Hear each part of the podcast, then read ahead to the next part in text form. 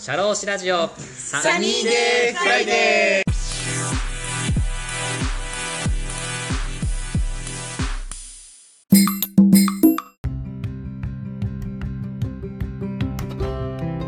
はい、こんにちは。田村陽太です。えー本日もね、一人語り回をしていきたいと思うんですけども、今日のテーマはこちらです。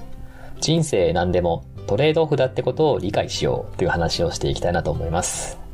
えー今回のテーマにしたきっかけはですね、これまたまたこれ前も紹介した番組なんですけど、ライフトークビジネスリーダーが語る暮らしの哲学をを聞きまして、若新雄十さんと、二鉄工和不動産の白木さんがやってるポッドキャストなんですけど、でこの前ゲストでビジネス系 YouTuber として活躍されてる、あの、まこなり社長さんと、あと映像ディレクターの高橋弘樹さんとの対談がやってたんですね。どちらのお二人も、あの、共通して、あ、いいなって思った方なんですけど、特に高橋さんの回でお話ししたのが、仕事以外の休日の時の過ごし方として、まあ自分のね、家族、奥さんとか子供さん、子供と出かける時に、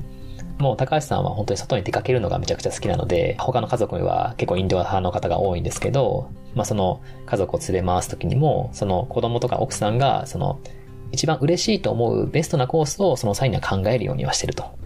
おっしゃってたんですね。自分は外出好きだけども、相手は外出が好きじゃないですと。で、自分の外出したいという欲求を貫き通そうとする際も、その、じゃあ相手が、いや、外出好きじゃないんだよってなった時も、いや、どう、どうしたら、そのお客、相手が喜ぶんだろうとか、それだったら、じゃあ喜べないかもしれないけども、それ、本人さんが喜べるような、なんか代替案とかは、ど何かなって考えることって非常に重要かなと思ったんですね。なんかそういう話をされてたんですよ。なんかそれって私もすごい重要だなって思ってまして、やっぱあの誰でもこう自分の得意なこととか、やっぱ苦手なこととか、あとまあやりたいこととか、まあやりたくないこととか、まあいろいろあるじゃないですか。自分はこういうことを貫き通したいと思ってや、行動した結果、その相手にとっては、やっぱそのいや、なんだよって思うことで、まあ迷惑をかけたりとか、まあ嫌だなって思われることって、まあいろいろあるじゃないですか。まあ私はそういうのをやっぱ人生まあ何でもトレードオフだと思ってるんで、あ自分はこういうことを貫き通したいと思った時に、一方ではその方に対してはこういうまあ代替案はありますよとか、これはちょっと協力できないかもしれないけれども、まあ他の部分で協力できるとこは何か、こういうことはただできますよっていう形で、まあ代替案をまあ紹介するってことは結構してるんですよね。まあ、人生何でもトレードオフだって理解することって、この前提を理解することってすごい重要かなと私は思ってます。そのマイナスの部分、まあ、絶対その表人人生何でも、まあ、表裏があるので、そういう裏の部分、まあ、マイナスの部分をどう他のもので、まあ、提供できるかまで考えることっていうのは重要かなと思ってます。なんかそれが交渉力につながるって私は思ってるんですね。交渉で一番大事なことだなって思ってるんですよ。まあ私、まあいろいろね、こう、今独立してもう6年目、まあ5年やってきたんですけど、どちらかというと、まあ自分のね、やり貫き通したいことっていうのは、必ずもう正直にお客さんには伝えるようにはしてるんですけど、貫き通すだけじゃなくて、その貫き通すした結果、そのお客さんに対してこんなことは提供できない分、じゃあ他はこういうところだったら私代わりにできますよっていう、これがある意味まあ交渉力というか交渉だと思うんですよね。ただ、いや、私はこれやりたくないんで、やりませんっていう、他大体やないんかいみたいなって、言っちゃ悪いですけど、まあ、わがままだし、なんかそれってまあ、子供だと思うんで、子供っていうかまあ、小学生までしかそれ許されませんよねってことだと私は思ってるんですよ。まあ、その大人になる、なるってことは、そのなんか自分がこう、いろんなね、社会人の方と思われて、こういう自分を貫き通したいってなった時に、この人どうやったらこう、納得してもらえるかなとか、どうやったらこう、スムーズにこう進められるかって時に、いろんな選択肢を自分の中で考えておいて、まあ、それをどんどん一個一個提案していって、あ、これだったら、あの、丸く収めるなっていうような形で、それをこう、話し合っていくことって、まあ、交渉することが大事じゃないですか。なんていうのかな、自分が、まあ、泣いてたら、お客さんが、あ、もう田村くん分かったから、私たちがやりますよっていうような形で、だんだんこねてたらビジネスがうまくいくわけじゃなくて、自分がこう貫き通したいことを進めるためには、何かこう自分が提供できるものは何かっていうのを考えておくっていう、まあそういうの大事かなと私は思ってます。で、今日はですね、まあいろいろこうお話ししてきましたけども、私のトレードオフ分析も含めながら、私がもう譲れないこととか、得意なこととか苦手なこととか、やりたくないこととか、そんなにいろいろ分析して、分析というかまあお話ししていきたいと思ってます。そういうのを自分たちで自身が理解することによって、あ、じゃそれを譲れないことを貫き通すためには、自分はどういうことをお客さんに提案したら、あの、なんとかこううまくこう交渉できるかなっていうような、まあそういう機会にね、できたらと思いお話をさせてもらいます。はい。まずですね、あの、まずですねっていう感じなんですけど、私のトレードオフ分析ということでですね、私のね、得意なこと、苦手なことってことでまだお話ししたいと思うんですけど、私の得意なこととしては、その話を聞いて、要点をまとめることですね。はい。まあ、いろいろとこう相談業務をしている中で、まあ、いろんなお客さんからね、あ、こういうことで困ってるんですよって話をするんですけど、あその際に、あ、今、こう、問題になってる点はこれとこれとこれで、で、自社で今こう対応できることはこれとこれとこれで、あ、だから、ま、現実的に考えたら、じゃあこれとこれが対応できますね。じゃそれをどうやってこう、あの、伝えていきますかとか、従業員さんと話し合っていきますかっていうような形で、一回で話を聞いて、まあ、それで何が問題になってるかっていう要点をまとめることっていうのは、あの、めちゃくちゃ得意です。はい。なんていうか、こう、なんか意味のある会話？ちゃんとそれが、もう本当に困ってるんですよってなった時に、じゃそれを困ってる状態をどうやったら解決に持っていくかっていうような、この意味のある会話をするっていうのは、めちゃくちゃ得意ですね。はい。まあ、解決策に思っていくっていうのは、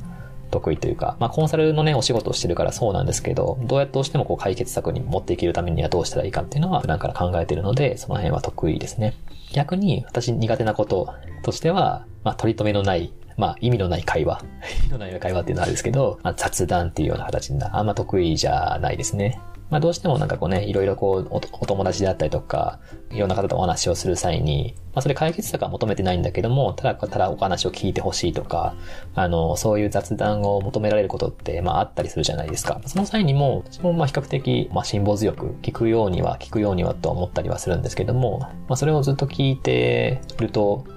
何かそれってなんか未来に対して何か踏み、一歩踏み出せることってどうしたらいいのかなとか、あの、そういうところでこう気持ちが気が散っちゃって、まあ実際あの、お前話聞いてるみたいな話言われることもあったりするんですよね。なんていうのかな。どうしてもどうしてもこう意味のある会話にこう持っていきがちなところがあるので、まあそこは苦手かなっていうふうには思ってますね。で、やりたいことやりたくないこと。まあこれもトレードオフの関係かなと思うんですけど、思ってることとしては、やりたいことは、あの、自分にしかできないことですね。それって私じゃなくてもいいじゃんっていうことは、まあ、これ逆に言うとやりたくないことに入るんですけど、あこれって田村さんだからお願いしたいですっていうのことに関してはめちゃくちゃやりたいですし、あのー、すごいやる気が出るんですけど、逆に言うとやりたく、やりたくないことに関しては、なんかもう自分じゃなくても、他の人でもできるじゃんっていうことであったりとか、本来、なんか、私がやるべきじゃないのに、なんか押し付けられたこと、みたいなことはもう、もう本当やりたくないので、まあ、ストレスかかりますよね。はい。で、譲れないことですね。譲れないことは何かというと、これあの、ライフトークの方もなんかね、ざっくばらにお話にしてましたけど、結構私のキーワードでこう、何が譲れないかなってことを考えたんですけど、あの、4つですね。自分の時間、ノーと言える環境、正直に生きる、田村オリジナルですね。はい。まあ自分の時間って言ったら何かというと、まああの、こういうポッドキャストの配信とか、そういうアウトプットをする時間ですね。まあ、ブログを書いたりとか、ポッドキャストの配信をしたりというような時間と、あとはインプットですね。自分がこう、そのアウトプットするためにどういうことを情報収集しなきゃいけないかとかとか、まあ見たことないこと、聞いたことないこと、やったことないこと、まあその辺をするための時間っていうのはやっぱ欲しいというか、譲れないとこですね。あとはノーと言える環境。まあ、これは、まあ、自分がやりたいこととか、得意なこととか、そういうのを貫き通すために、あ本当に自分はやりたくないですって言った時に、もうどんなしがらみもなく、ノーです。やりたくないですっていう風に相手に言える環境っていうのを、やっぱり自分は意識して作って、作りたいというか作ってますね。あとは正直に生きる。これこの前あの大学の友人、あの経営者でお仕事してる友人と久しぶりに会ってお話しした時も、あいいなって思って、すごいあ共感するなと思ったんですけど、こう正直に生きる、生きたいですよね。こう、ごまかして生きるたくないというか、こう自分としてはこれを聞きたいのに、それをはぐらかしてこう回答してくるだったりとか、自分が悪いことだと思ったらそれは悪いことでした、ごめんなさいとか謝ることだったりとか、なんか育児なし、育児なしで生きるっていうようなことはしたくないなとは思ってるんですよね。自分が悪いことだったら悪いっていうふうに謝、正直に謝るべきだと思うし、自分が良かったなって思うことに関しては、まあ正直に喜びたいなと思いますし、なんか自分の、まあ、人間らしくというか、ドロドロとした感じを見せたくない、見せたくないというか、まあ、爽やかにって言った方が近いのかな。まあ、そういう風にしていきたいなっていうのは私は思ってますね。あとは田村オリジナルということで、まあ、私、私にしかできないことっていうのは何か、私が今、こういろいろ社会を見てきて、あ、ここだったら私だったらやっていきたいな。これだったらこう事業経営していくために進めていきたいなっていうような、自分が何か関わってやりたいなっていうことに、をどんどん目指していきたいなと思ってますね。まあ、で、譲れないことの逆の話として、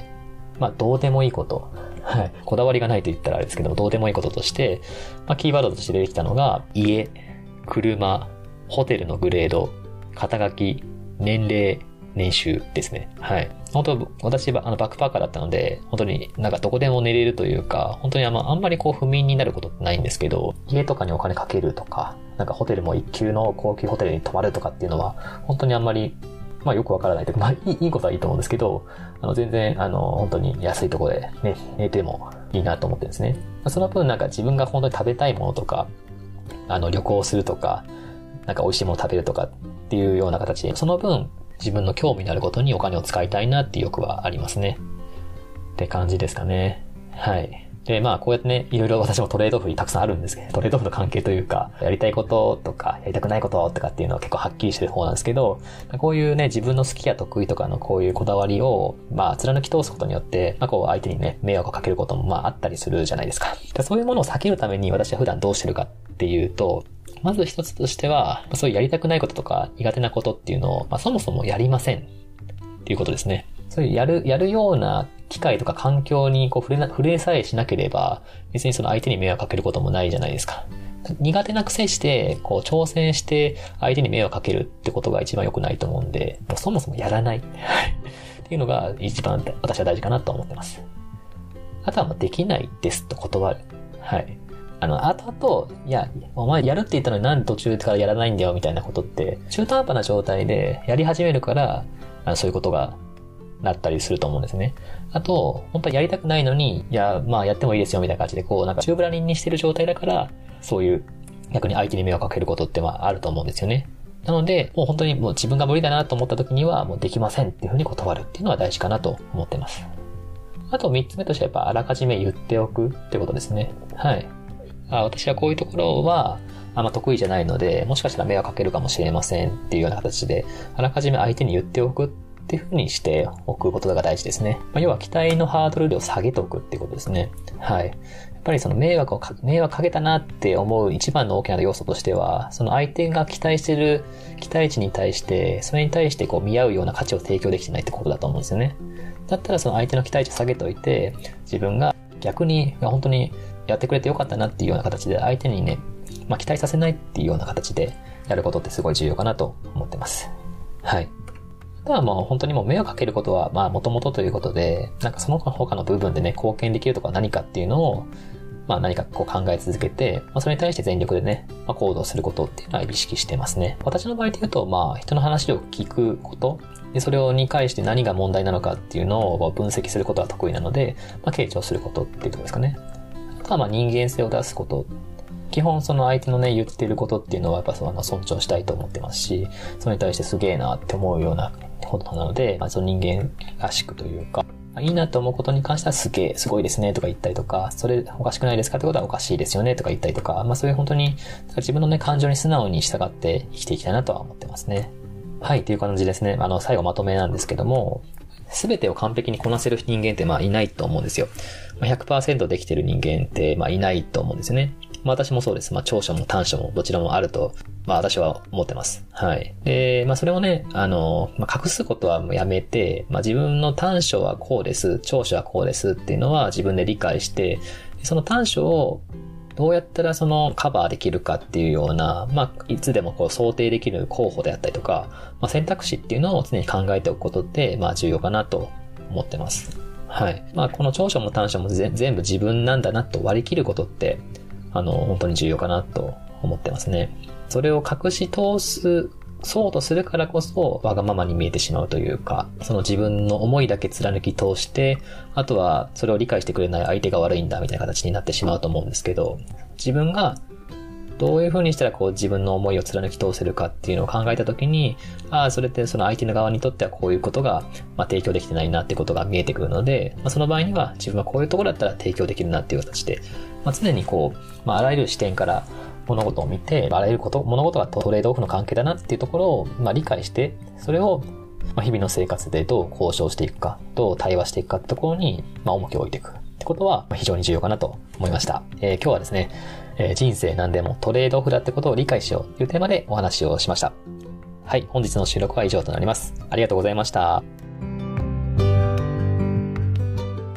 はい、えー本日は最後まで聞いてくださいましてありがとうございました。ぜひね、メッセージや感想などは、ツイッターでね、ハッシュタグ、サニーデフライデーでツイートしてください。また、このサニーデフライデーのね、番組自体をね、ブログサイトのノートにリンクをつけて貼っているんですけども、そちらでもあの、コメント、メッセージも送れるようになってますので、コメントとかしたい方に関してはぜひ送ってください。また、サニーデフライデーの番組のフォローやチャンネル登録もぜひよろしくお願いいたします。また、番組のレビューもご協力よろしくお願いいたします。Spotify ですと、えっ、と、5段階評価でつけることができます。また、Apple Podcast ですと、レビューとコメントがつけられますので、ぜひご協力をよろしくお願いいたします。今後のサニーデイフライデーの番組の配信の励みになりますので、ご協力よろしくお願いいたします。社労士ラジオサニーデイフライデー DJ の田村陽太でした。それでは次回もリスナーの皆様のお耳にかかれることを楽しみにしております。今日も気をつけて、いってらっしゃい